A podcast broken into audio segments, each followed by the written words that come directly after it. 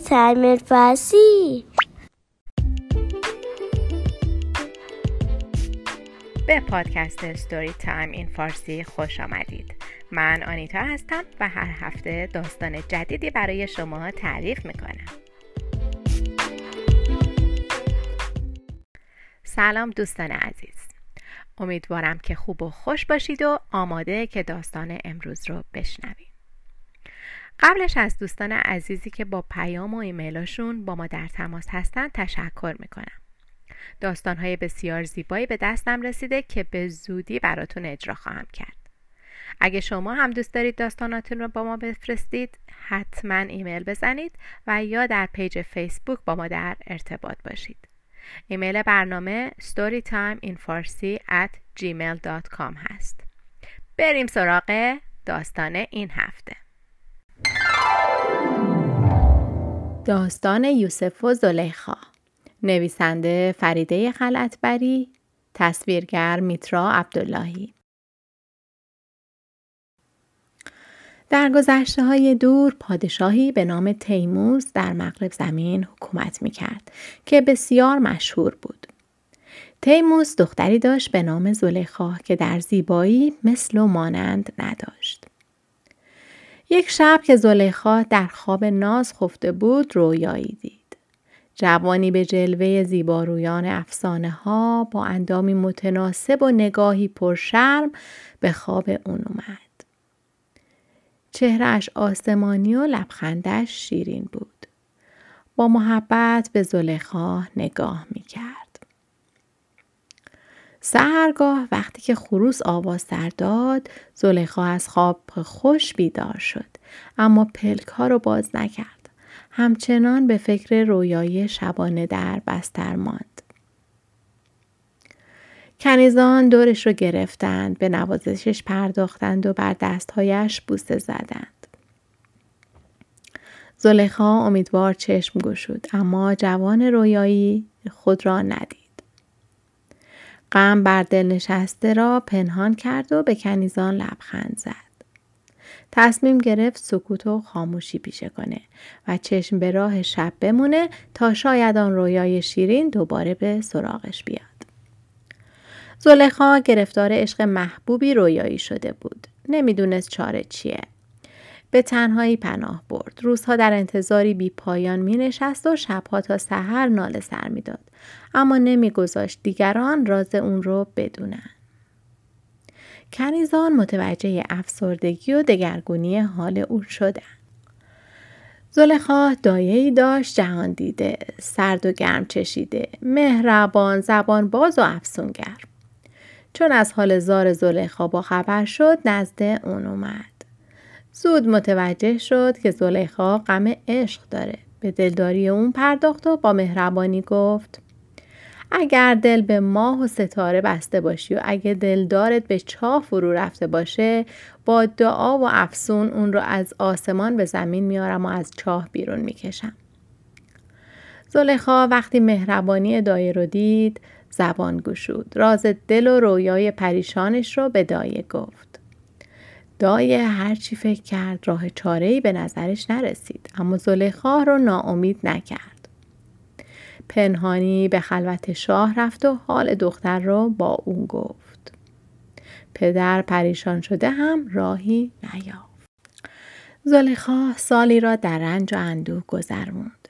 جز راز و نیاز نظر و بخشش کاری از اون ساخته نبود. شبیه اشک ریزان بیحال شد و در رویا فرو رفت.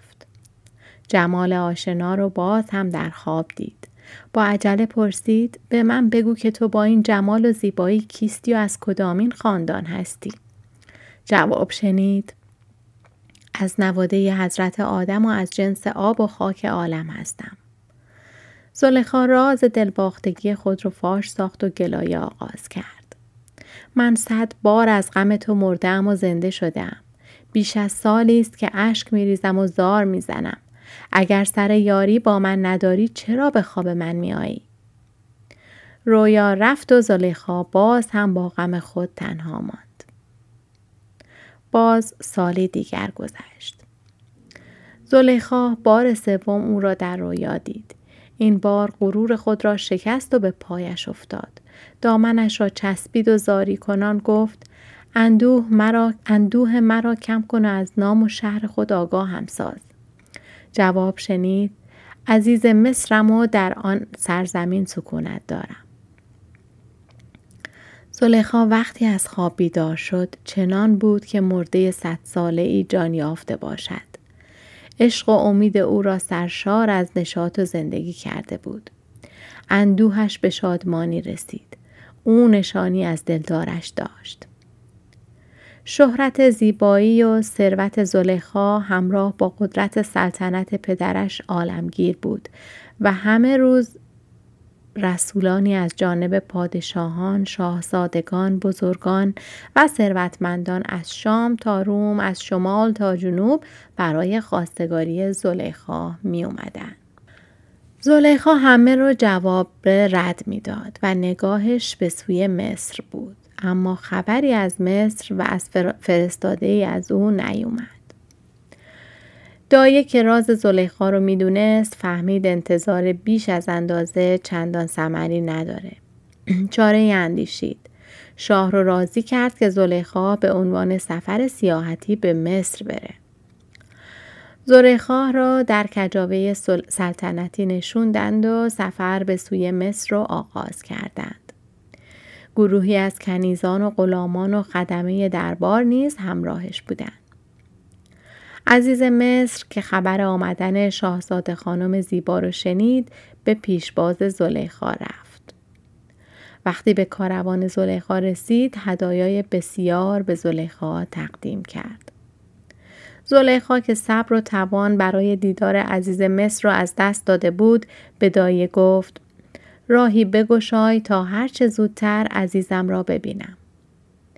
دایه شکافی در پرده تخت روان گشود. زلیخا از میان شکاف پرده, شکاف پرده به بیرون نگاه کرد.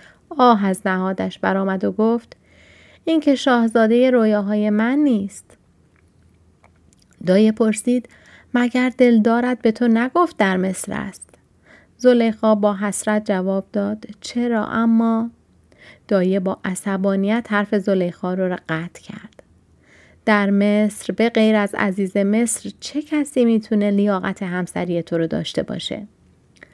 زلیخا با تأثیر سر تکون داد و گفت من عزیز خودم را می‌خواهم نه عزیز مصر را.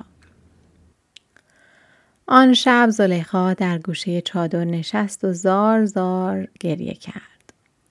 به گیسویش چنگ انداخت و چهرهش رو به حسرت ناخون کشید. نزدیک سهرگاه بیهوش شد. خروشی به گوشش رسید. اگرچه عزیز مصر همان نیست که دل در گروه مهر او سپرده ای ولی دیدار عزیز مصر بی حاصل نیز نخواهد بود. زلیخا به سروش غیبی دل سپرد و به همسری به سرای عزیز مصر رفت. در اینجا قسمت اول داستان ما به پایان می‌رسه و در قسمت آینده به سراغ یوسف بریم تا ببینیم دست سرنوشت چطور این دو رو با هم روبرو می‌کنه. ممنون از اینکه با من و داستان این هفته هم همراه شدید. اگر علاقه‌مند به دیدن داستانهای ما به صورت تصویری هستید کانال یوتیوب Story Time in Farsi رو چک کنید. همچنین می‌تونید با ما از طریق صفحه فیسبوک Story Time in Farsi و یا ایمیل در ارتباط باشید.